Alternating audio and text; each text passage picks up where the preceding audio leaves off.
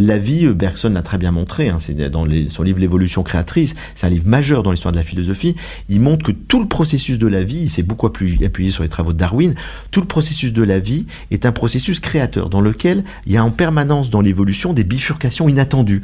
Il y a de la création. La mhm. vie est créative. Elle n'est pas fixée une fois pour toutes comme le pensait un certain Il n'y a pas de déterminisme. Il n'y a pas de déterminisme, comme le pensait un certain nombre de penseurs déterministes. Il nous dit qu'il y a cette, ce foisonnement de la vie. Et donc, l'élan vital, il est créatif et, il conduit à une poussée de vie permanente qui ne cesse de grandir. Et nous, on a ça aussi. On est relié à l'élan vital. On fait partie de la nature. Et donc, on est relié à l'élan vital.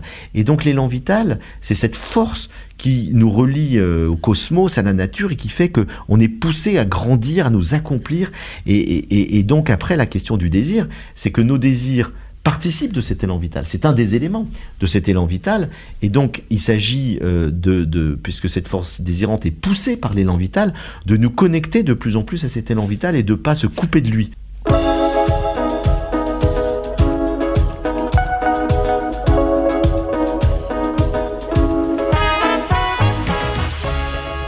Bonjour à tous, bienvenue à bord de Contact en compagnie de Stéphane Bureau à l'animation, au microphone et avec moi à mes côtés Frédéric Lenoir. Euh, je dirais un homme qui se passe de présentation, mais c'est jamais totalement vrai. Frédéric Lenoir, qui a écrit une cinquantaine de livres, le petit dernier, Cultiver, le désir, le désir n'étant pas à repousser comme souvent on nous recommande de le faire ou à le brider. Euh, si j'avais élaboré sur le parcours biographique, qu'est-ce que vous diriez de vous, Frédéric Lenoir? Et d'abord, bonjour. Bonjour. Alors, si vous aviez à vous présenter, si vous aviez à dire qui je suis. Vous savez, on a, on a plusieurs identités. C'est vrai. Et donc, euh, je dirais que si je devais en donner une, je dirais que voilà, je suis un citoyen du monde parce que je me sens relié à toutes les préoccupations des humains et pas uniquement à, à celles de, de, la culture à laquelle j'appartiens. Et puis en même temps, j'ai un enracinement qui est celui d'être euh, français et d'être euh, philosophe et sociologue. Et j'essaye de réfléchir ben, aux grandes questions du monde d'aujourd'hui. Et puis je me pose la question depuis que je suis enfant, euh, qu'est-ce qu'on fait sur Terre et comment mhm. essayer de mener une vie bonne et heureuse? Est-ce que vous avez à cette question, qu'est-ce qu'on fait sur Terre, trouvé un embryon de réponse? Oui, mais il est personnel et tout à fait discutable. Je pense qu'on est là pour grandir en mais conscience si et en on veut en discuter, encore faudrait-il qu'on partage. Donc vous dites personnel, est-ce que ça implique que vous n'en parlez pas? Non, disons que j'en c'est quelque chose d'intime, mais, ça ne me gêne pas d'en parler. J'ai l'intime conviction que on est sur Terre, euh, enfin que le sens de la vie humaine sur Terre, c'est de grandir en conscience et en amour. C'est-à-dire qu'au fond, mettre de la conscience. Et je m'aperçois que les humains qui mettent de la conscience sont plus libres intérieurement, arrivent à être plus responsables, euh, mènent mieux leur vie que si on vit mu euh, par l'inconscient et sans réfléchir. Et puis de l'amour, parce que je crois que sans amour, eh bien, on progresse pas. le monde est pris évidemment par euh, des pulsions euh, euh, contradictoires, hein, des pulsions d'égoïsme, de violence, et puis de domination, puis des pulsions qui nous poussent au contraire à la collaboration, à la communion, et c'est celles-là qui me semblent les, plus belles, les plus importantes. Donc je me dis que j'essaye de vivre et de transmettre un message qui apporte euh, du cœur, certainement, mhm. parce que c'est essentiel pour moi, et aussi de la conscience à travers la réflexion philosophique. Est-il possible de réconcilier ces pulsions contradictoires, c'est-à-dire celles qu'on veut cultiver, celles qu'on veut pratiquer, mais aussi celles qui nous animent? Quand vous parliez de, compétition peut-être, de pulsions plus violentes, j'ai l'impression qu'on est fait de tout ça. Oui. Euh, et, que de nier ce que nous sommes, euh, d'abord, peut forcer à la névrose, à la culpabilité. Et je suis pas sûr non plus que ça soit idéal pour bien vivre sur Terre. Tout, tout à fait. Je crois que c'est essentiel d'accueillir ce que nous sommes dans notre complexité. Et euh, les gens qui veulent éradiquer le, le, mal, qui veulent euh, se, se, purifier, euh, chercher la pureté, tout, ça donne les pires extrémistes. Mais c'est très tendance en ce moment. Oui, oui, il y a une radicalisation. Hein, et d'ailleurs, on voit qu'il entraîne une radicalisation du débat public, où les gens ne se parlent plus, chacun est enfermé dans ses certitudes. Et je crois que c'est très important d'accueillir ce qu'on est dans notre complexité, de comprendre que le monde est complexe aussi, et qu'il n'y a pas de solution simple. Il n'y a pas de... Tous les discours simplificateurs, notamment politiques, s'égarent. Il faut tenir compte de ces, ces tous ces éléments contradictoires. Et dans l'être humain, notre cœur, on le voit bien, il est partagé entre on a envie de donner, puis on a envie de prendre, on a peur, puis en même temps, il y a des choses où on a confiance, etc. On a des parts d'ombre. Vous savez, j'ai fait avant un livre sur Jung, et Carl Gustav Jung, ce grand euh, psychiatre euh, suisse, nous dit que pour réussir sa vie, il faut traverser son ombre. C'est-à-dire, il faut accepter, assumer la part d'ombre qui est en nous, la reconnaître. Si on la reconnaît pas, on la refoule, et elle va ressortir euh, sous la forme, nous dit-il, d'un destin, c'est-à-dire d'événements extérieurs qui vont nous confronter à ce qu'on n'a mhm. pas voulu voir à l'intérieur de nous. Donc je crois que c'est très important d'avoir cette introspection qui fait qu'on s'accepte dans notre euh, complexité. Après, ça ne veut pas dire qu'il faut, parce que si j'ai des pulsions meurtrières, qu'il faut que je passe à l'acte. Ben non, évidemment. C'est autre chose. Et, là, je dirais ce petit conte amérindien que j'aime beaucoup. Vous savez, c'est un, vieux sage qui dit à son petit-fils, euh, tu sais, il y a deux loups en toi. Il y a un loup féroce, cruel, égoïste, violent, puis il y a un loup doux, bon, bienveillant, etc. Ils se mènent un combat entre eux, lequel va gagner Et le petit-fils dit, je sais pas, grand-père, dis-moi. Et le grand-père lui dit, celui que tu nourris. Et là, c'est notre responsabilité. C'est-à-dire que si on nourrit euh, l'égoïsme, le désir de domination, etc., ben, on va devenir de plus en plus comme ça.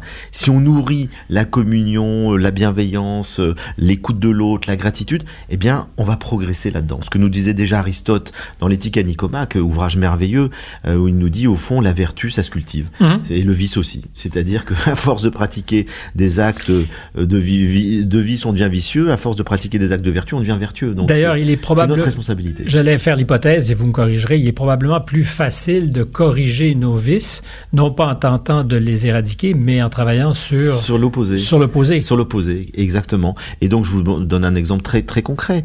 Euh, quelqu'un, par exemple, bon, le, Aristote définit le, courage euh, comme un juste milieu entre deux, deux excès, donc deux vices, qui sont la lâcheté d'un côté et la témérité de l'autre. Et il nous dit le courage, c'est ce juste milieu qui nous permet d'avoir une attitude juste face au danger. Ni la témérité mhm. qui fait qu'on se met en danger inutilement, ni la lâcheté qui fait qu'on fuit le truc. Eh bien, comment faire pour euh, devenir euh, courageux? Poser des petits actes de courage quotidiennement. Tous les jours, c'est un muscle qui s'entretient. Exactement. C'est exactement comme un muscle physique, c'est un muscle de l'esprit. Et moi, je l'ai expérimenté. Par exemple, j'avais une phobie de prendre l'avion. Hein. suite à un événement, j'arrivais pas. Et je me suis forcé à faire des petits trajets en avion les uns après les autres. Puis maintenant, je viens à Montréal sans aucun problème parce que progressivement, je me suis réhabitué à faire quelque chose qui me coûtait. C'était très difficile. J'avais une, j'avais peur, une peur panique et je me suis dit, il faut y arriver parce que sinon tu voyageras plus. Et je prends cet exemple, mais on pourrait prendre des exemples quotidiens qui fait que nous surmontons des, des appréhensions, des peurs en faisant des petits pas. Et à force, eh bien, on prend un pli nouveau qui fait qu'on s'aperçoit qu'on s'aperçoit qu'on arrive à faire beaucoup plus facilement les choses. Je suis tenté d'essayer de réconcilier deux idées que vous nous avez présentées à l'instant.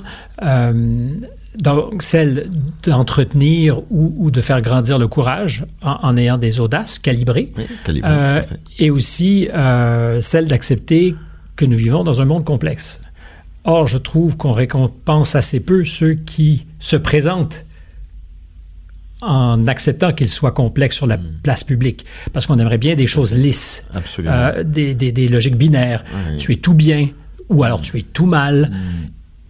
J'apprécie ce que vous dites du courage qu'il vous a fallu pour prendre l'avion. Je me pose la question, dans le monde socialisé qui est le nôtre, si le plus grand décourage n'est pas celui de se présenter comme imparfait. Euh, hmm. pas dans un acte euh, ou dans une posture de repentance ou de mm. confession, euh, mais en, en, se présentant tel qu'on est, mm.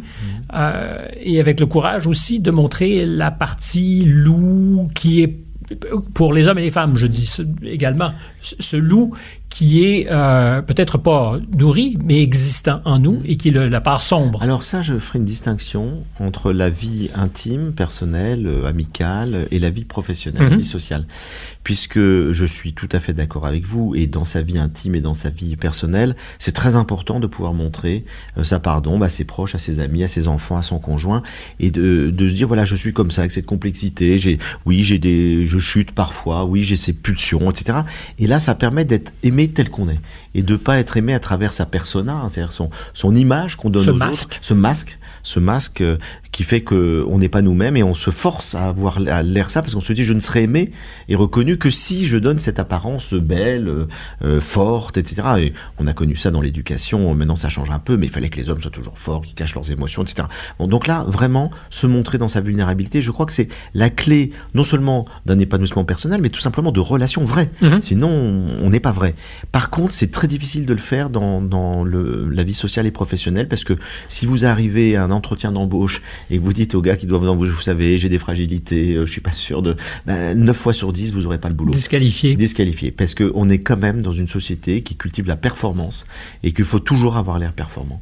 Et que je le vois très bien quand j'arrive aux États-Unis, euh, je vois des amis qui sont crevés, qui n'en peuvent plus, je le vois tout de suite. Et je leur dis comment ça va? Oh, great euh, Super bien. Super bien.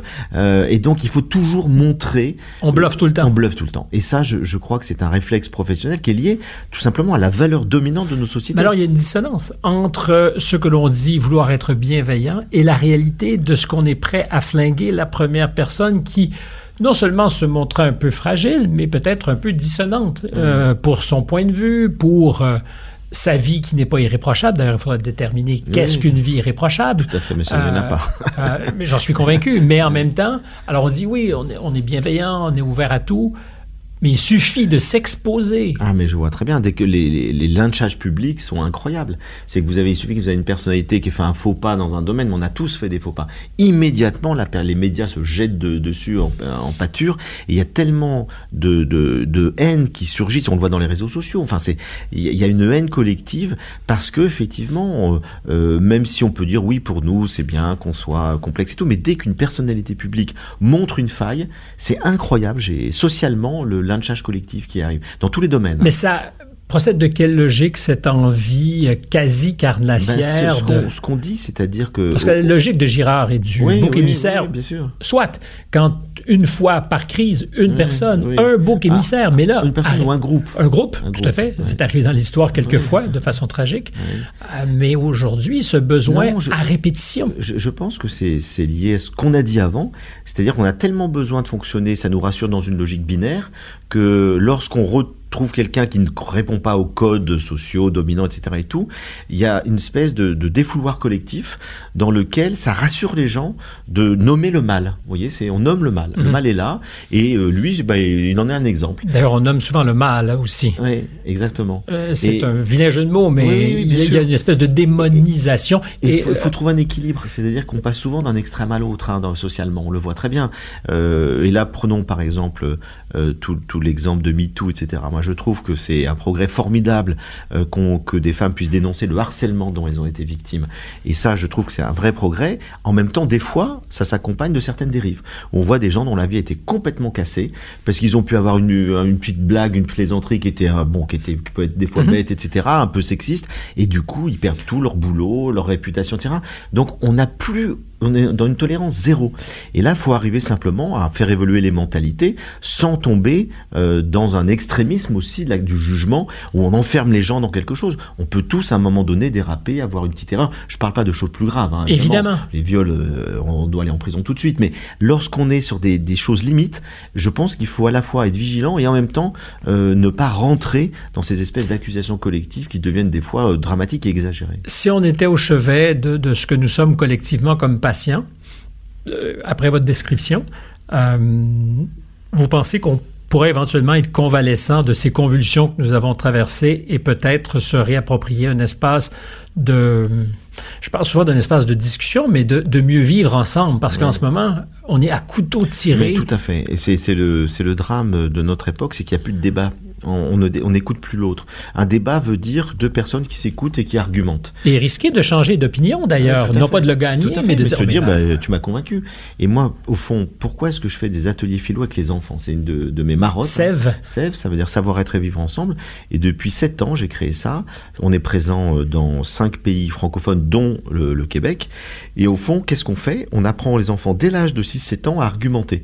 C'est-à-dire qu'on fait un atelier, c'est-à-dire tout simplement on les met en cercle, on pose une question philosophique Euh, je dis n'importe quoi, qu'est-ce qu'être heureux, ou pourquoi respecter la loi, n'importe quoi. Et les enfants discutent, ils débattent entre eux. Et on leur apprend à développer une argumentation, des, ce qu'on appelle des habiletés de pensée. C'est-à-dire ne pas simplement répondre parce que c'est comme ça, je pense ça et puis c'est tout, mais écouter l'autre. Le degré zéro de la pensée critique. oui, mais c'est ce qu'on voit sur les plateaux télé. Hein. parce que c'est comme ça. Parce que c'est comme ça. Voilà, bah, moi je pense ça. L'argument d'autorité. On s'écoute plus. Et là, apprendre à écouter l'autre et voir si l'autre a des arguments qui me convainquent.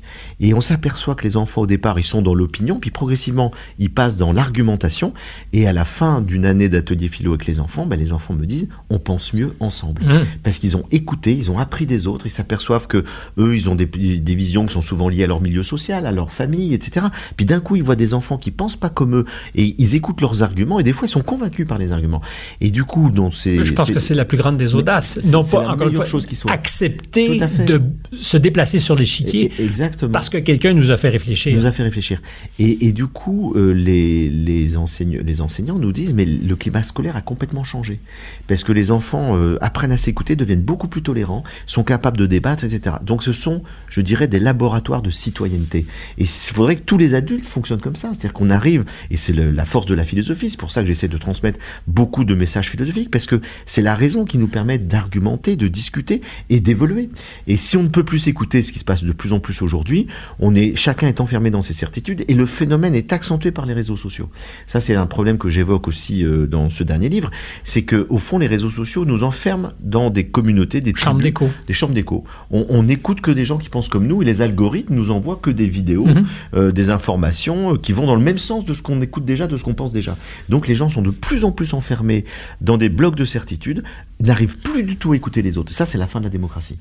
Et on le voit déjà dans des pays euh, aux États-Unis avec euh, l'élection, la dernière élection de Trump, enfin, où Trump a perdu, mais a refusé tout simplement de perdre l'élection avec ses partisans qui vont prendre d'assaut le Capitole. Il s'est passé quasiment la même chose au Brésil avec Bolsonaro. Et donc pourquoi? Parce que ce sont des dizaines de millions d'Américains qui ne s'informent qu'avec les réseaux sociaux qui vont dans le même sens. On ne lit plus une presse contradictoire. On ne va pas voir ce que les autres disent. Et du coup, ben, on est enfermé, on est persuadé d'avoir la vérité, on rentre dans des logiques euh, conspirationnistes, et ça empêche la démocratie d'être vivante. Donc moi, je suis assez inquiet sur l'avenir de nos démocraties, notamment à cause des réseaux sociaux. Oui, parce que la pensée critique, euh, c'est aussi un muscle qui s'entretient. Et, je suis très angoissé par l'arrivée de l'intelligence artificielle, du fameux chat GPT. Mmh parce qu'on pourra donner en impartition euh, l'écriture de nos textes. Euh, et je crois que bien penser, c'est aussi bien parler, bien mhm. articuler sa, pensée et repose sur notre capacité à, maîtriser une langue. Et il sera de moins en moins nécessaire de le faire parce qu'on pourra euh, ne plus avoir à réfléchir quand on aura à écrire. On pourra donner ça à la machine et se dire c'est mieux fait. Or, je pense qu'il y a un réel danger hmm. euh, que nous pourrions euh, éventuellement nous exposer à ce qu'une majorité de gens acceptent de ne plus entretenir la machine à réfléchir. En confiant la machine, en déléguant la machine. Oui, mais c'est peut-être. dans un discours formel plus que d'une réflexion personnelle. Paranoïaque, mais je crois sincèrement qu'il y a un réel risque. non, non, mais vous avez raison. Euh, alors c'est vrai que moi personnellement, j'ai pas encore beaucoup étudié. Euh, je sais qu'on en parle euh, ces temps-ci. J'ai l'intention. on m'a demandé hein, de, de, de, mener une réflexion là-dessus pour un dossier dans un journal. Donc je vais, je, vais me pencher sérieusement sur la question parce qu'effectivement, l'intelligence artificielle peut, comme de la même manière que les robots ménagers nous ont mhm. épargné un effort physique, faut pas que l'intelligence artificielle nous épargne un effort intellectuel. Et déjà qu'il est tentant de le faire, cette, de ne pas faire l'effort intellectuel, je me dis, si en plus on a les outils pour euh, éliminer ça de l'équation, il y, a un risque de péril en la demeure. Euh, je suis curieux parce que vous avez parlé de Jung, on pourrait parler aussi de, Freud qui vous a intéressé. Euh, les deux reconnaîtront que dans la biographie, puis je dirais Michel Onfray aujourd'hui qui dit pas de pensée philosophique qui soit à découpler de la biographie des personnages qui ont pensé. Euh, dans votre biographie, je ne veux pas rentrer dans l'intimité, mais rarement vous retournez en arrière. Vous avez donné quelques indices, enfant turbulent, animé. Euh, si vous aviez à dire ce qui, dans votre biographie, dans vos premières années de vie, euh, colore, teinte ce que vous êtes aujourd'hui et qui fait que vous êtes avec moi aujourd'hui à, mmh. vendre un livre ou à appuyer un mmh. livre, parce que c'est fondamental, la biographie. Absolument. Et, je, je, dis souvent, en fait, euh, les philosophes, si on regarde bien leur vie dans l'histoire, on s'aperçoit que leur philosophie émane de leur biographie, de leur Mhm. sensibilité, de leur tempérament. Schopenhauer a une vie épouvantable, catastrophique, et, et il, il développe une philosophie extrêmement pessimiste. Et puis Montaigne, qui était un tempérament joyeux, positif et tout, développe une philosophie très positive. Il vit au soleil aussi, Ouais, Montaigne. mais ça joue, ça ça joue fondamental. Quand Nietzsche découvre la lumière, soudainement, Voilà, sa vie change. Donc effectivement, on est, on est totalement, euh, on philosophe avec notre corps. hein. c'est, c'est quelque chose de très important. Donc euh, moi, dans ma biographie, pour aller très je dirais qu'il y a deux choses euh, contradictoires, évidemment. Euh, d'un côté, euh, j'ai une famille, des parents, on va dire, sur le plan affecti- affectif, assez toxique. C'est-à-dire une mère qui ne nous dit pas qu'elle nous aime, qui a peur d'ex- d'exprimer ses sentiments, qui ne nous porte pas, qui ne nous touche pas, et donc une grande souffrance affective. Et un père qui, lui, est plus affectueux, mais très violent, euh, et qui, au fond, est autoritaire, et, et on reçoit l'amour que si on obéit. Donc c'est quelque chose qui a été très chaotique à vivre, et qui a créé, je dirais, une sorte de, souffrance affective, et certainement un besoin de comprendre, de grandir, de, sortir de ce cercle familial pour trouver des solutions, pour être heureux. Et ça a été un des moteurs, hein, certainement, de, ma vie, c'est ce qu'on appelle la résilience, c'est partant de quelque chose de chaotique, ben, je recherche un équilibre, et je le recherche à travers, euh, et, notamment, et c'est le deuxième élément, à travers la réflexion philosophique, et ça c'est mon père qui m'a donné le remède, c'est-à-dire qui m'a donné le poison et le remède, c'est ça assez extraordinaire, puisqu'il était passionné de philosophie, qu'à 13 ans, il m'a mis le banquet de Platon dans les mains, et il m'a dit, tiens, ça, ça va t'intéresser. régale-toi. Régale-toi. Et j'ai pas quitté euh, Socrate, Platon, Aristote, les stoïciens. Et quand j'ai fait mes études de philo, j'avais déjà lu euh, presque la totalité des, des philosophes de l'Antiquité. Et donc ça a été pour moi euh, une issue de secours, hein, la, la réflexion, la pensée philosophique. Et puis après, j'ai lié à ça la psychologie, j'ai fait une thérapie notamment. Donc euh, j'ai fait tout un travail d'introspection. Et, et donc je dirais que ce sont ces deux éléments, ce chaos euh, affectif et en même temps cet outil formidable de, de la psychologie des profondeurs et de la philosophie qui m'ont permis de me structurer, de me restructurer, de renaître à travers tout un chemin euh, de, de Renaître réflexion. Oui, de renaître. C'est-à-dire, de, au fond, quand je dis renaître, c'est c'est de me reconstruire. Si vous voulez, je suis parti d'un chaos et j'ai essayé de construire un cosmos, c'est-à-dire de, euh, de remettre de l'ordre à l'intérieur de tout ça. Et je l'ai fait avec le temps. Hein, ça s'est pas fait en trois jours. Hein. On, peut dire, je, l'ai déjà dit, hein, c'est pas un secret. euh, je, crois que j'ai commencé à être vraiment heureux dans ma vie après 40 ans. Donc euh, la première partie a été assez chaotique. est-ce que vous avez déjà pensé être désespéré Euh, Non, Non. Alors ça, c'est quelque chose. euh, je n'ai, j'ai toujours eu une- un fond de confiance dans la vie, euh, assez mystérieux. C'est-à-dire, je peux pas expliquer pourquoi. Euh, je pense que la vie est bonne. J'ai- je ressens. Quelles qu'en soient les circonstances. Ouais, je me dis au fond, des, et des fois la vie c'est c'est mieux que nous ce qui est bon pour nous. Et elle nous éduque. Et lorsqu'on veut pas, lorsqu'on veut pas entendre un message, eh ben ça va ressortir sous la forme d'une maladie, d'un problème, d'un échec. Euh, et, je crois que c'est parce que la vie nous éduque. Et tout le travail que Freud a fait sur l'inconscient le montre d'une certaine manière. Tout ce qu'on n'a pas conscientisé, tout ce qu'on a refoulé, nous revient sous la forme, encore une fois, d'un du- du- d'un événement extérieur qui va nous bousculer, nous perturber, d'une maladie, d'une somatisation. Et donc je crois que la vie, il y a des lois de la vie assez extraordinaires, et, et derrière tout ça, il y a une forme de bienveillance. Alors ça, c'est la- le- ce, ce qu'on croient les stoïciens également, ce- c'est c'est- c'est partagé par beaucoup de philosophes de l'Antiquité, et j'adhère tout à fait à cette vision-là. Je me dis, il y a quelque chose de bienveillant dans le monde, dans l'univers. On parlait de l'amour, je crois qu'il y a une force d'amour universelle qui n'empêche absolument pas le mal d'exister, euh, l'égoïsme de s'exprimer, Mais l'amour ne s'exprime que s'il y a le mal, je dirais, d'une oui, certaine tout à façon. fait. Alors ça, c'est très important ce que vous dites, parce qu'effectivement, beaucoup de gens nous disent, mais pourquoi il y a le mal, pourquoi il y a le malheur, etc. Mais la réponse me paraît tellement évidente. Euh, si on n'a pas éprouvé le malheur, on n'aurait aucune conscience de ce que c'est que le bonheur. Si le mal n'existait pas, on ne saurait absolument pas ce que c'est que le bien. On n'en aurait aucune conscience. Si la nuit n'existait pas, on n'apprécierait pas la lumière. Si euh, l'eau chaude, euh, on apprécie le chaud parce qu'on a eu froid, etc. Donc, au fond, tous ces contrastes, tous ces contraires, toutes ces polarités sont nécessaires à l'élévation de la conscience. Et c'est parce qu'on peut conscientiser une polarité qu'on va apprécier le bien, le bonheur, la joie. Mais, mais une joie, s'il n'y a pas de tristesse, on peut absolument pas l'apprécier. Et donc, c'est pour ça que toute la vie est faite de ces contrastes que les Chinois, la pensée chinoise que j'aime beaucoup, euh, montrent très bien à travers le yin et le yang. Mhm. Il y a toujours les opposés, les contraires qui sont là. Et on, on a besoin, le yin a besoin de yang et le yang a besoin du yin. Comme vous avez souvent souligné que les idéogrammes qui permettent de créer le mot crise incarnent une contradiction, c'est-à-dire un moment gravissime et en même temps une opportunité. Tout à fait, et j'aime beaucoup cette définition. J'aime beaucoup les étymologies des mots. Ça nous ramène à des choses tout à fait essentielles et ça permet de, rééclairer un mot qui est un peu usé. Je vais vous donner les deux étymologies du mot crise, euh, celle en grec et celle en chinois. Alors commençons par le chinois. Euh, effectivement, ce sont deux idéogrammes, l'un qui veut dire danger, l'autre opportunité. Et ça veut dire tout simplement que dans toute crise, il y a un danger qui nous fait peur, il faut faire attention et il faut prendre des précautions. Et puis il y a une opportunité, c'est que la crise est là pour nous dire regarde les choses autrement. Et, donc pourquoi regarder les choses autrement? Et là c'est l'étymologie grecque qui nous éclaire. Euh, crise, ça veut dire ça ne peut pas continuer ainsi. On est arrivé dans un domaine où si on continue ainsi, tout va exploser. Et donc, il faut changer.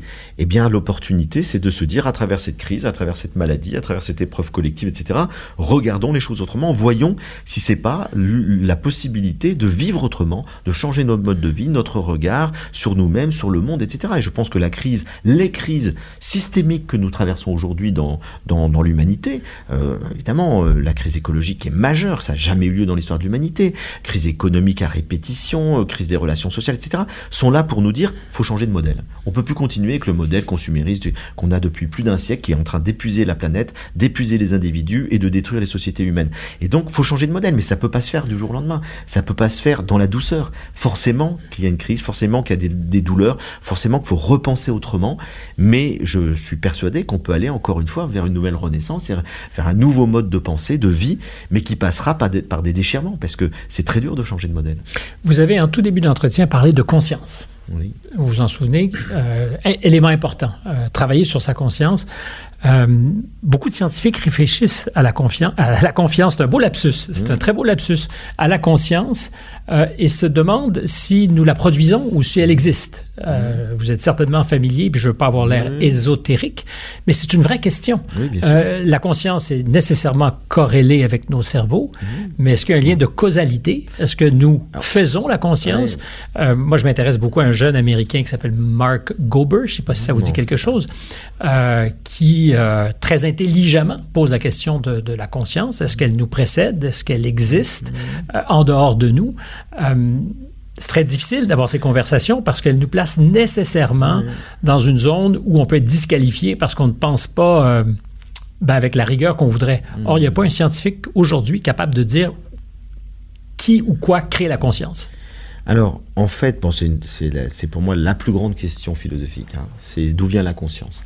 Euh, ce qui est certain, et ça je pense qu'il y a unanimité là-dessus, c'est qu'il y a un ancrage corporel de la conscience. Mhm. Le cerveau, la conscience, on peut dire qu'elle est connectée à notre cerveau. Mais la grande question que vous avez évoquée, c'est est-ce que cet ancrage corporel veut dire que c'est le cerveau, donc la matière, qui produit, la conscience et l'esprit, ou est-ce que c'est juste un ancrage corporel et que la conscience peut exister en dehors euh, de cet ancrage corporel Est-ce qu'éventuellement elle peut préexister? Est-ce qu'elle peut survivre au corps? C'est toute la question de la vie après la mort. Hein. Est-ce que l'esprit peut survivre Et ça, c'est une immense question qui traverse toute l'histoire de la philosophie et aujourd'hui de la science euh, et des sciences cognitives, et euh, personne n'a la réponse.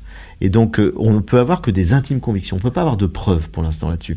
Et donc, chacun son. On ne peut surtout pas nier, par contre. On peut pas nier, bien sûr. Mais on, bien sûr. Mais après, moi, je connais des, bon, des philosophes ou des savants qui vous disent, moi, je suis persuadé, parce qu'ils ont une, posture matérialiste, que euh, la conscience est, produite par le cerveau. Mais c'est une posture matérialiste. C'est-à-dire, au fond, c'est pas une preuve. C'est juste une intime conviction.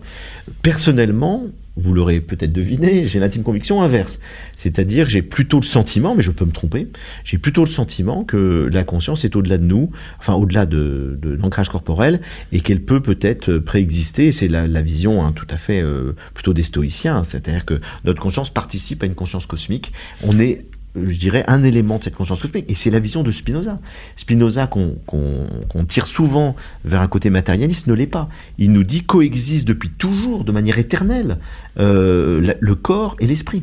Et donc la conscience dématérialisée et euh, la corporéité. Les deux euh, coexistent depuis toujours. Il n'y en a pas un qui est issu de l'autre. ce n'est pas la matière qui a créé l'esprit. Euh, et donc, je me situe tout à fait dans cette perspective à la fois des stoïciens et de Spinoza, dans lequel je crois que les deux coexistent. Et que après, euh, qu'est-ce que devient euh, l'esprit ou la conscience après notre mort? Je n'en sais rien, mais si je vais jusqu'au bout de ce que je viens de vous dire, je ne serais pas étonné qu'elle continue d'exister dans un autre plan, sur un autre mode. C'est aussi une supposition que je fais de plus en plus. Et euh, vous parlez de Spinoza, on pourrait parler de Jung. Lui il parle d'inconscient collectif. Mais dans le fond, la meilleure démonstration de cet inconscient collectif, c'est de dire qu'il y a d'abord un conscient qui existe quelque part et, qui vient travailler notre inconscient.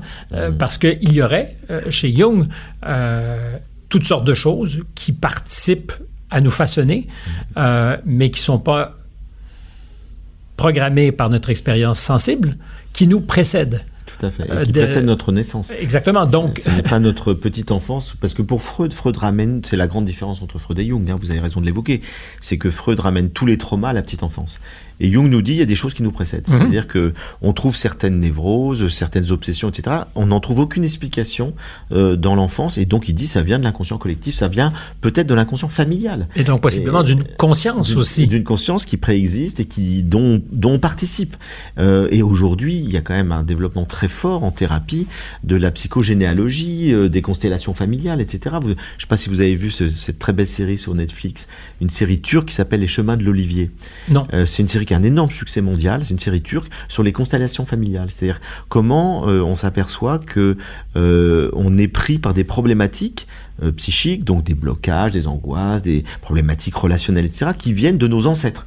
Et c'est parce qu'on s'aperçoit qu'il y a eu un secret, qu'il y a eu un traumatisme chez notre arrière-grand-mère et tout, et on continue de perpétuer le problème. Et donc il s'agit de mettre de la conscience pour s'en libérer. C'est exactement ce que Jung explique. Il nous dit au fond, nous sommes sur Terre pour euh, grandir en conscience et pour libérer nos ancêtres aussi euh, de tous euh, ces blocages, ces secrets de famille, ces viols qu'on a tués. Mhm. et, donc on est là pour faire évoluer la conscience de l'humanité. est-ce que c'est pas un peu la théorie aussi du biologiste Rupert Sheldrake, qui dit, avec sa résonance morphique, les champs morphiques, on peut changer un rat à Londres et éventuellement, c'est les rats dans le monde entier qui vont évoluer. Ils vont évoluer. Ils ont un champ morphique qui les sans tous. pourtant que jamais ils ne se soient croisés. Absolument. Euh, et il est très contesté, disons-le pour parce que, Parce que c'est improuvable. Euh, dirais c'est une super hypothèse qui va tout à fait dans le sens de ce que dit Jung, etc., c'est qu'effectivement, euh, euh, il peut y avoir des connexions euh,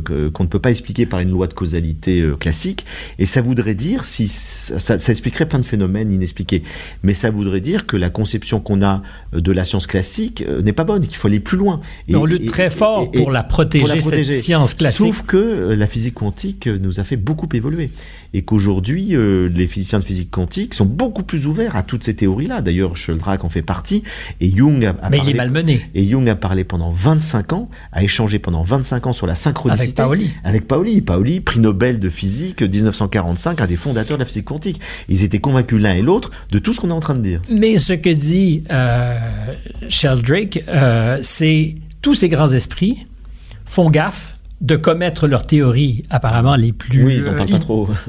sinon qu'à la fin de leur vie. quand ils ont été récompensés. Oui, quand ils ont Nobel, ils peuvent dire... Et soudainement, on euh, accepte qu'ils... Bah, bah, Einstein, regardez Einstein, quand il a écrit son livre à la fin de sa vie, euh, je crois que ça s'appelle Comment je vois le monde, mhm.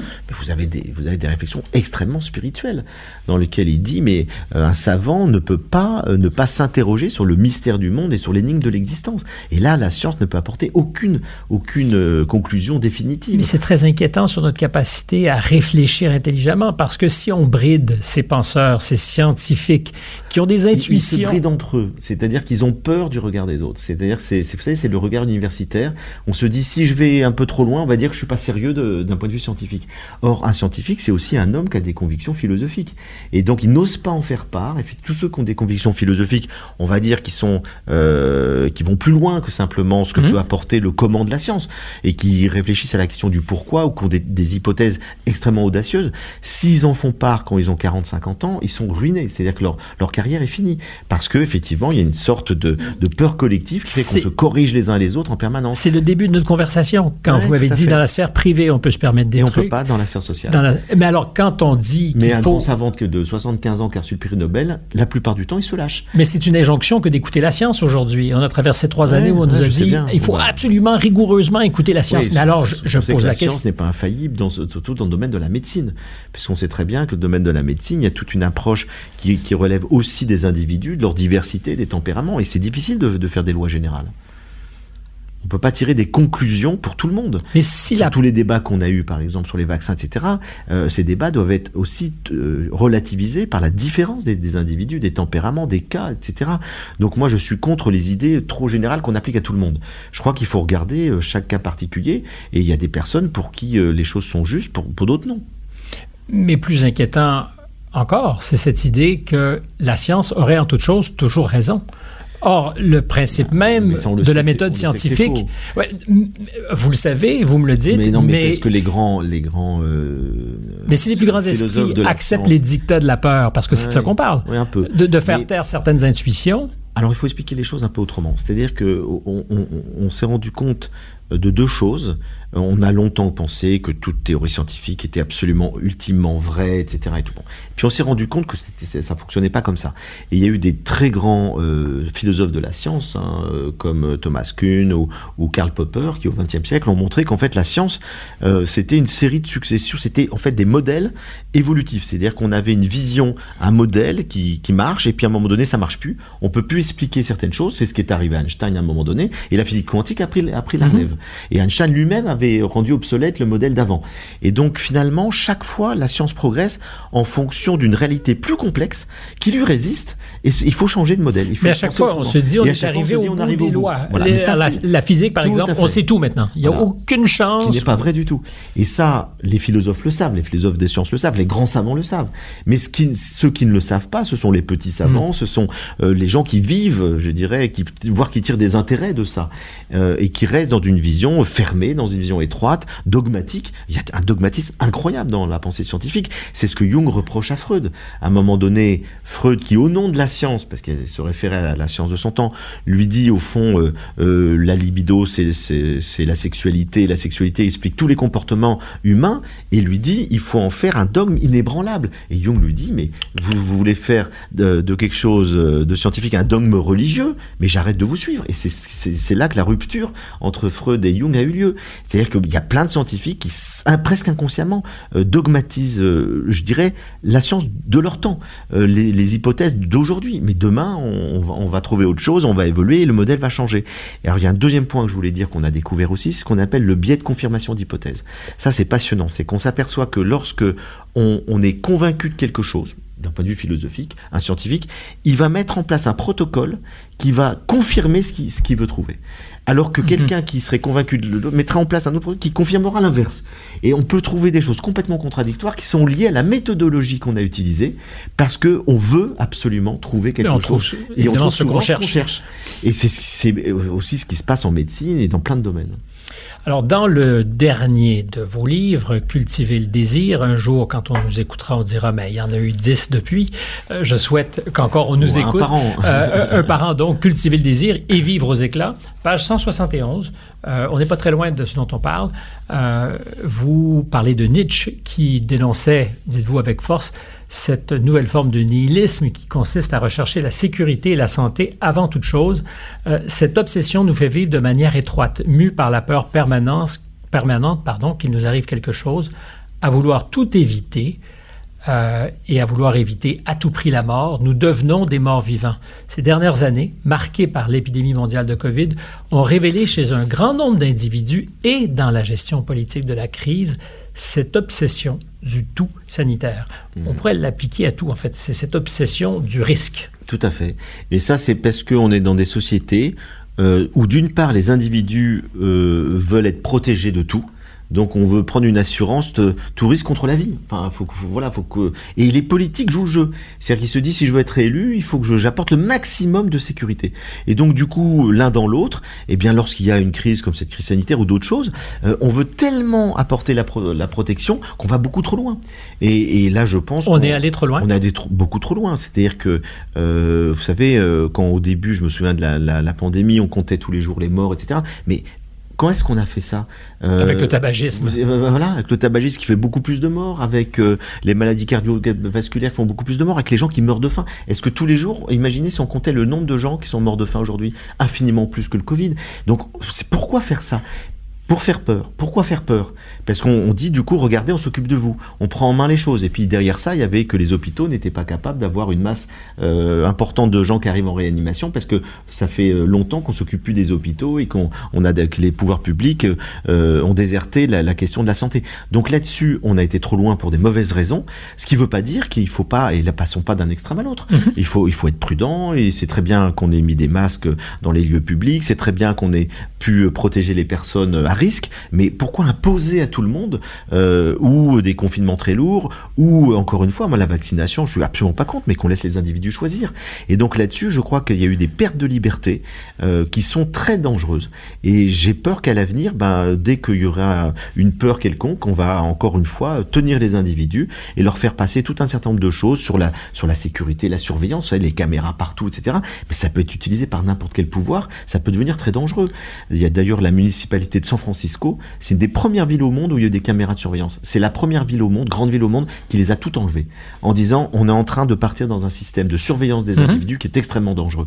Et donc là-dessus, je crois qu'il faut faire très attention à ce que les pouvoirs publics, euh, et qu'on remette pas ça non plus aux pouvoirs publics, ce pouvoir de contrôler toutes nos vies, de nous dire ce qu'on doit faire, pas faire dans tous les domaines. Parce que la tentation totalitaire, elle existe. Bien sûr. Euh, au nom de la bienveillance. Les, individus aussi. Eh évidemment. Euh, c'est ce qu'on appelle la servitude volontaire. Les gens préfèrent la sécurité à la liberté et au risque de la liberté. C'est angoissant, non? Cette idée, euh, la Boétie avait mis le doigt là-dessus il y a longtemps, mais... Mais, avant la Boétie, il y avait... Euh, enfin, pas avant. Euh, il y a eu aussi d'autres grands penseurs, Dostoïevski, par exemple. Oui. Je ne sais pas si vous connaissez la légende du grand inquisiteur. Allez-y. C'est un texte de, dans les frères Karamazov où euh, Dostoïevski imagine que le Christ revient sur Terre au XVIe siècle, au moment de l'Inquisition, et euh, il arrive et d'un coup il est arrêté par le grand inquisiteur qu'il fait mettre en prison, et le grand inquisiteur vient le voir et lui dire mais pourquoi es-tu revenu? Pourquoi es-tu revenu entre guillemets foutre le bordel quoi? L'Église regarde on s'en est très bien sorti. Pourquoi? Ça fonctionne très bien sans ça toi. Fonctionne très bien sans toi. Parce que toi, qu'est-ce que tu croyais? Tu croyais que l'individu, l'être humain, voulait la liberté, et tu lui as tu as fait confiance à l'être humain. Tu lui as proposé une spiritualité qui s'appuie sur sa liberté. Mais pas du tout. L'être humain, il a peur de la liberté. Qu'est-ce qu'il veut? Il veut la sécurité. Et nous, l'Église, on a compris que si ton message, tu voulais qu'il traverse les siècles, et en le déformant un peu, eh bien, il faut apporter aux gens la sécurité. Il faut leur dire qu'ils vont être sauvés si on leur donne les sacrements, etc. Et on a recréé une religion institutionnelle qui rassure les gens, qui leur disent comment euh, faire pour être sauvés, alors que toi, en t'appuyant sur leur liberté, tu les fais fuir, parce qu'ils préfèrent la sécurité à la liberté. Oui, le message d'amour. Le, le, message d'amour de liberté. Finalement, faire confiance à l'individu. Euh, c'est un message qui fait alors que l'obéissance à la loi, ça rassure. Et eh ben si on fait ça, euh, la loi juive, c'est de dire si tu fais ça, tu observes les commandements, t'es sauvé. La loi chrétienne, c'est de dire si tu fais les, commandements de l'Église, t'es sauvé. Et on, a, on pouvait même, acheter euh, son salut. Euh, et, oui, ça se négociait très bien. Se négociait très bien. Donc finalement, l'Église est dans une logique qui s'est adaptée à la psychologie marché. humaine, au marché, qui est une psychologie où on préfère la sécurité à la liberté. Ah, ça m'angoisse ce que vous me dites, mais je ben, moi je suis pas comme ça, mais, c'est beaucoup d'individus fonctionnent comme ça. On est plus dans la survie. Au fond, une majorité d'êtres humains sont plus dans la survie, euh, dans la peur de vivre, que dans euh, l'accompagnement créatif de la vie. Alors qu'on pourrait faire le pari de survivre, euh, oui, vivre plus intensément. exactement. vous avez dit, et ça m'a fait penser peut-être que vous étiez à, à citer avec le sourire euh, en bouche, Simone de Beauvoir, on ne naît pas libre, on le devient, comme on devenait femme pour Simone de Beauvoir. Euh, parce que justement, euh, il faut apprendre à être libre. Oui, absolument. Il y a deux types de liberté. quand on parle de liberté, tout le monde pense aux libertés politiques. C'est-à-dire la liberté, c'est faire ce que je veux. Même un enfant, il va vous dire la liberté, c'est faire ce que je veux. Pourquoi tu m'interdis de regarder euh, mon smartphone Je veux être libre. Ça veut dire je veux faire ce que je veux. Et la liberté politique pour un citoyen, ça veut dire pouvoir, ce que je trouve très bien d'ailleurs, euh, pouvoir choisir, s'exprimer, euh, exprimer sa conscience, exprimer ses convictions, ne pas aller en prison parce qu'on critique le pouvoir politique. Donc liberté de conscience, liberté d'expression, liberté de choisir son métier, liberté aujourd'hui de choisir sa sexualité. Je trouve ça très bien. Sauf que euh, c'est pas la liberté ultime. Ce sont des libertés publiques, des libertés politiques. C'est quoi la liberté ultime? Et c'est Spinoza qui nous en parle à merveille. Spinoza qui est le chantre de la démocratie, c'est le premier philosophe des Lumières, un siècle avant Kant, Voltaire. Euh, il nous dit, au fond, le meilleur système euh, politique, c'est séparation du politique et du religieux, création d'un état de droit qui garantit la liberté de conscience et d'expression des individus. Il a tout dit. Sauf qu'il nous il rajoute, mais les démocraties ne fonctionneront pas si les gens votent avec leurs affects s'ils votent avec leurs désirs, leurs émotions, leurs pulsions, euh, leurs passions tristes. Euh, et donc, il faut que la raison les éclaire. Euh, et pour que la raison les éclaire, il faut être lucide, il faut être conscient de soi-même. regardez Hitler a été élu démocratiquement. Tout à fait. À cause d'une passion triste, le ressentiment du peuple allemand après. Il n'y a jamais eu de coup d'État. Il n'y a jamais eu de coup d'État. Trump a été élu démocratiquement alors que c'est un parfait démagogue. je ne sais pas si je ferai un parallèle direct entre les deux hommes néanmoins. Mais la, différence, c'est un dictateur et un démagogue. Mhm. C'est-à-dire un dictateur on a vu avec Hitler, effectivement, il a un programme, il dit aux gens, mais le démagogue, c'est que euh, lui, il va dire ce que les gens veulent entendre. Et donc, il va jouer sur les, sur les émotions, sur les passions tristes, la peur et la colère d'un certain nombre d'Américains moyens, pour tenir un discours extrêmement simpliste qui, les flatte. Et, et tout démagogue, finalement, d'une certaine manière, ment rapporte un mensonge, des fake news. Il y en a eu plein chez Trump, hein, à tel point qu'on a dû lui fermer ses comptes de réseaux sociaux, tellement il y avait de fake news. Et donc, Alors, je suis pas certain par ailleurs que c'était le bon remède. C'est-à-dire ah, moi aussi. Je pense que je reviens à la liberté, c'est qu'il ne faut pas censurer. Mais en tout cas, il y a eu tellement de fake news qu'à un moment donné, ça, ça, a interrogé. Donc, euh, effectivement, vaut mieux critiquer, vaut mieux débattre que, que de censurer. En toutes circonstances. Tout à fait. Mais je vous dis Trump parce que euh, c'est un exemple de ce que Spinoza nous dit lorsque une démocratie ne fonctionne pas, lorsque les gens euh, n'utiliseront pas leur raison pour contrôler leurs affects et leurs désirs, on va élire des démagogues et des dictateurs. Ben, c'est ce que l'histoire nous a montré. Qui choisiront pour nous. Qui choisiront pour nous et qui nous flatteront, qui iront dans le sens de ce qu'on veut entendre et non pas de la réalité. Mais ça nous ramène à la question de la liberté, donc qui dépasse euh, la liberté d'expression. Donc c'est la... liberté intérieure. Exact. C'est-à-dire être libre, c'est avoir cette, euh, comme le dit Spinoza, ne plus être esclave de nos passions c'est-à-dire être capable de, savoir ce qui nous meut. Et Freud l'a très bien montré aussi. Freud a très bien montré que l'inconscient nous guidait complètement et qu'on était mu par notre inconscient, qu'on allait épouser telle personne parce qu'elle nous rappelle inconsciemment notre père euh, qui était maltraitant ou notre mère qui était euh, je sais pas quoi. Et donc finalement, euh, cette liberté s'acquiert progressivement par la lucidité. Mais sinon, on est esclave de, notre passé, ce qui est horrible. voilà, on devient, on devient des robots. C'est-à-dire qu'on agit mécaniquement en fonction de toute notre petite histoire, de notre enfance, etc.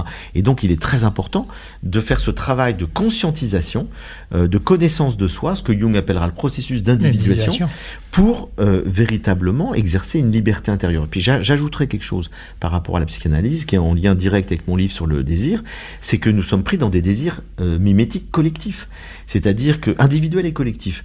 René Girard a très très bien montré que la plupart de nos désirs enfants étaient mimétiques. C'est-à-dire qu'un enfant, il désire ce que ses parents désirent. Mhm. C'est comme ça qu'il est aimé par ses parents. Un adolescent, il désire ce que ses copains désirent ou ce que les modèles auxquels il s'identifie désirent. C'est comme ça qu'il est reconnu dans un groupe. Et puis un jeune adulte, il va désirer ce que la société globale lui propose. Alors, on va dire par exemple, euh, si tu veux réussir ta vie, il faut montrer des signes extérieurs de richesse. Donc, euh, une grosse voiture, une grosse montre, une Rolex, voilà. Jacques Segala qui disait, ce publicitaire français il y a 10 ans, euh, il nous disait ces choses merveilleuses. Tu as raté ta vie si à 50, à 50 ans, tu n'as pas une Rolex. Mais, mais, mais, mais, il, dit simplement une vérité sociale d'une époque dans lequel, collectivement, euh, on nous dit si tu as une Rolex, c'est un signe de reconnaissance du fait que tu as réussi quelque chose dans ta vie. Et donc beaucoup de gens veulent une Rolex pour montrer aux autres qu'ils ont réussi. Mais qu'est-ce que ça veut dire? Ça veut dire qu'on a des désirs collectifs. C'est-à-dire qu'on est normé par euh, des désirs collectifs auquel on adhère. Et donc on est dans un désir mimétique. sauf la liberté, ça. C'est tout sauf la liberté. C'est ce que je veux dire. C'est qu'à la fois on a, on est prisonnier des désirs mimétiques de notre enfance, qui fait que pour faire plaisir aux autres, pour être aimé, on désire ce qu'ils désirent, mais on n'est pas à l'écoute de nos vrais désirs. Et ensuite, on est normé par les désirs collectifs de la société à laquelle on appartient, qui n'est pas la même d'ailleurs selon les régions du monde. Et à ce moment-là, on n'est pas libre parce qu'on suit simplement euh, la pente des valeurs euh, qui dominent dans une société. Et donc ce qu'il faut arriver à faire, c'est se libérer de ces deux désirs mimétiques. Pour arriver par la conscience, par le travail sur soi, la connaissance de soi, la réflexion, euh, arriver à savoir quels sont mes désirs personnels, quels sont ce pourquoi je suis fait. Qu'est-ce que je veux. Qu'est-ce que je veux vraiment? Est-ce que pour moi réussir ma vie, c'est avoir une grosse voiture, une belle montre, ou est-ce que c'est autre chose? Et c'est quoi? Et je proposerais même une autre façon de formuler parce que je peux quelque chose, dois-je pour autant le faire? Tout à fait. Parce que c'est un esclavage de répondre à un talent qu'on pourrait avoir pour quelque chose, mais qui pour autant ne nous rend pas heureux. Ou, d'avoir les moyens d'acheter n'importe quoi, et c'est pas ça forcément qui est juste non plus. Et donc c'est vrai que euh, je crois que réussir sa vie, grandir en humanité, c'est véritablement être capable de discerner, se connaître, et puis après discerner pour être responsable de nos actes, de nos choix, de nos engagements. Et ça, ça s'acquiert progressivement. C'est pour ça que la liberté, elle grandit progressivement en nous par ce travail d'expérience, d'observation de soi, de connaissance de soi, de réflexion sur la société dans laquelle on est, ce qu'on veut y apporter, quelle, quelle, peut, quelle doit être notre place. Et c'est vrai que cette liberté-là, moi j'y crois beaucoup. Hein. Je, je, sais qu'il y, a des, euh, il y a des gens qui sont beaucoup plus déterministes que moi. Je crois qu'elle peut vraiment se développer. Ça se cultive. Mais ça se cultive. C'est ce qu'on disait tout au début, euh, c'est-à-dire qu'on peut décider de nourrir le loup blanc ou le loup noir, euh, le, mhm. le, loup qui va augmenter en nous l'égoïsme, l'aveuglement, la violence, la compétition, ou le loup qui va euh, augmenter l'altruisme, la rencontre, la communion, la collaboration. vous parliez de, de, ce conflit éventuellement entre Freud et Jung qui nous fera avancer un peu parce que pour Freud, la libido est une affaire sexuelle ou essentiellement sexuelle. Pour Jung, c'est autre chose, c'est une force vitale comme le sont nos désirs. Je pense que la dernière fois qu'on s'est parlé, il y a quelques années, c'était autour de cette idée que les désirs ne sont pas pour autant coupables, parce qu'aujourd'hui, euh, on veut brider nos désirs mmh. souvent, et l'Église les a souvent présentés comme étant coupables. Or, c'est une force de vitalité fondamentale. Tout à fait. Et c'est le message central de mon livre c'est de dire bah, cultiver le désir, parce que c'est la force désirante, c'est la puissance vitale. Et si vous diminuez le désir, si vous les censurez a priori parce que vous avez peur de, de, ou de pécher ou de mal faire, etc. et tout, et eh ben finalement vous allez diminuer votre vitalité. Et ça, encore une fois, c'est Spinoza qui a été le premier grand philosophe à accentuer cette idée euh, du désir comme puissance vitale. Il a été pour, il a été suivi par Nietzsche, hein, dont vous avez lu un texte tout à l'heure. Nietzsche, c'est le grand euh, euh, continuateur de Spinoza sur cette idée, sur cette idée du désir, qu'il faut désirer pleinement, qu'il faut cultiver le désir. Et puis euh, Bergson, Jung, donc il y a beaucoup de, philosophes et de, psychanalystes au XXe siècle qui euh, sont euh, en accord avec cette idée qu'il ne s'agit pas de censurer ou de diminuer nos désirs. Il s'agit plutôt euh, de cultiver l'élan vital et d'apprendre à réorienter nos désirs par la raison vers des choses ou des objets ou des personnes ou des idées qui sont à la fois bonnes pour nous et qui ne font pas de mal aux autres. C'est-à-dire c'est vraiment la raison qui va orienter nos désirs plutôt que de diminuer la force du désir. Entre élan vital et désir, vous faites un distinguo Oui, c'est-à-dire que, euh, bah, disons que l'élan vital, c'est au-delà de nos désirs. Mhm. L'élan vital, ça traverse la nature, c'est la vie. Euh, la vie, euh, Bergson l'a très bien montré, hein, c'est dans son livre L'évolution créatrice, c'est un livre majeur dans l'histoire de la philosophie, il montre que tout le processus de la vie, il s'est beaucoup appuyé sur les travaux de Darwin, tout le processus de la vie est un processus créateur dans lequel il y a en permanence dans l'évolution des bifurcations inattendues, il y a de la création, la mhm. vie est créative, elle n'est pas fixée une fois pour toutes comme le pensait un certain Il n'y a pas de déterminisme. Il n'y a pas de déterminisme, comme le pensait un certain nombre de penseurs déterministes. Il nous dit il y a ce foisonnement de la vie, et donc l'élan vital, il est créatif, et il conduit à une poussée de vie permanente qui ne cesse de grandir. Et nous, on a ça aussi. On est relié à l'élan vital. On fait partie de la nature. Et donc, on est relié à l'élan vital. Et donc, l'élan vital, c'est cette force qui nous relie euh, au cosmos, à la nature, et qui fait que on est poussé à grandir, à nous accomplir. et donc, après, la question du désir, c'est que nos désirs participe de cet élan vital. C'est un des éléments de cet élan vital. Et donc, il s'agit euh, de, puisque cette force désirante est poussée par l'élan vital, de nous connecter de plus en plus à cet élan vital et de pas se couper de lui. Or, il y a des gens qui vont se couper de l'élan vital euh, parce que ils ne vont pas, euh, ils vont, par exemple, ils vont se couper de la nature. La nature, c'est un lieu qui nous qui nous nous met en permanence dans cette dans cette vitalité. on va se couper, par exemple, de la créativité. Or, la créativité, c'est ce qui nous permet d'être à l'élan vital. Donc je dirais que euh, l'élan vital, c'est quelque chose de très général. Et puis après, à l'intérieur de cette chose très générale, cette expression d'élan vital pour chacun, ça va être nos désirs. Et nos désirs sont à la fois mus par des choses très personnelles, c'est-à-dire qu'on a des désirs créatifs, d'accomplissement, etc., mhm. très personnels, et sont mus par le désir mimétique, c'est-à-dire tout ce qu'on prend des autres de la société. Et tout le boulot de la vie, c'est d'arriver à faire le distinguo entre les deux. J'ai le sentiment que cet élan vital est pour beaucoup freiné aujourd'hui par nos passions tristes, euh, par l'époque qui est très mortifère. Euh, on, parie sur le pire tout le temps. Euh, et le surhomme, comme l'imaginait Nietzsche, est pas un, comment dirais-je, un personnage tyrannique. Euh, c'est celui qui embrasse d'une certaine façon le grand désir. Le grand désir. Le grand désir. Euh, qui désire pleinement et qui prend de risques. qui prend le risque de vivre en fait. Ouais, mais c'est pas du tout enseigné. Ah non, pas du tout. Et, ni par nos parents, ni. vous parliez de Nietzsche tout à l'heure. Euh, c'est très émouvant ce qui, ce qui, dans Ainsi parla Zarathustra quand il parle du dernier homme. vous savez, Nietzsche a commencé par critiquer les religions. Donc au début, l'Antéchrist, etc., ce sont des livres dans lesquels il démolit les religions en disant les religions constituent une sorte de nihilisme, c'est-à-dire de négation de la vie. Euh, et donc la, vie est niée au nom de l'arrière-monde. Au, nom de l'arrière-monde, au nom de, l'au-delà, euh, du paradis, etc. Et du coup, les gens brident leur sexualité, ils brident leur créativité, ils osent pas vivre. Et il a eu raison, et aujourd'hui presque tout le monde serait d'accord avec lui, de dire attention, euh, de ne pas s'empêcher de vivre, de ne pas tuer nos désirs au nom de cet arrière-monde. Et puis après, il s'est rendu compte qu'il était en train de naître en Europe un autre nihilisme dans lequel on va nier la vie, non pas au nom d'un arrière-monde, mais au nom de la sécurité. C'est-à-dire que parce qu'on veut la santé et la sécurité. C'est la nouvelle religion. Et c'est la nouvelle religion. C'est ce qu'il nous dit. C'est qu'au fond, la, santé et la sécurité sont les moteurs de nos sociétés modernes qui fait que euh, on n'ose plus vivre, on n'ose plus prendre de risques, on n'ose plus être dans l'intensité. Euh, on veut juste un petit, on survit. C'est exactement ce qu'on disait tout à l'heure. On préfère la survie à la vie.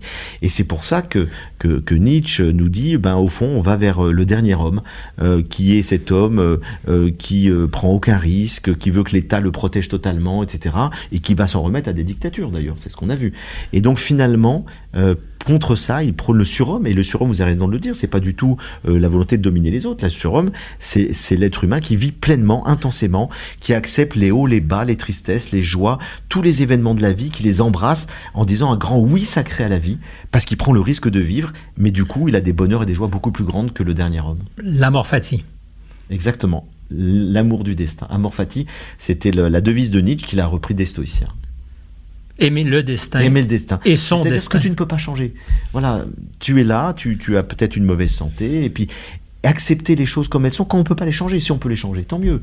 Euh, si je suis en mauvaise santé, je peux me soigner, tant mieux. Mais si je peux pas me soigner, que j'ai telle maladie chronique, ben, j'embrasse ça. Ça fait partie de ma vie. Ça va être une opportunité pour vivre, comme on disait tout à l'heure. Ça va être une opportunité pour regarder autrement les choses. Ça peut être une faille qui fait rentrer la lumière. Ça peut être euh, une blessure qui va me faire rentrer en résilience. Enfin, tout accepter lorsqu'on ne peut pas changer, et, du coup, on, a un regard positif et joyeux sur la vie au lieu de se plaindre.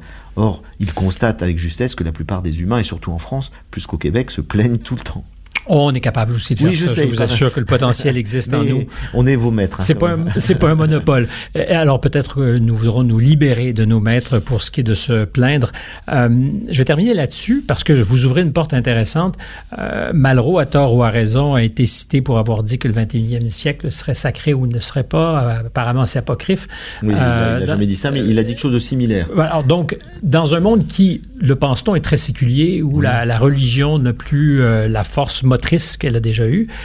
Se peut-il que le risque zéro, le tout sécuritaire, soit un nouvel objet de religion, ou enfin où on va tous communier devant l'autel de la sécurité absolue. Tout, à fait. Et je crois que c'est une forme de religion, de croyance, de dogme. Euh, et puis on accepte d'être encadré. On se remet à un clergé laïque euh, qui sont les politiques, qui sont là pour nous protéger, nous apporter la sécurité. On retrouve Dostoïevski, la légende du grand inquisiteur. C'est exactement la même chose. On a laïcisé la religion, mais on retombe dans les mêmes travers parce que l'être humain n'a pas changé. Et donc face à ça, eh bien, il faut, comme euh, Jésus, comme Spinoza, euh, comme euh, Nietzsche, risquer la liberté. Je suis avec vous sur ce risque, risquons la liberté. Est-ce que j'ai oublié de vous demander quelque chose? Est-ce que notre conversation serait davantage aboutie si on avait parlé d'autre chose? Non, pas du tout. Je trouve qu'on a déjà été très loin. Ben, ça a été un vrai plaisir. Moi aussi, partagé. De conversation et non pas d'interview. Absolument. Merci beaucoup, Frédéric Lenoir. Merci, Stéphane.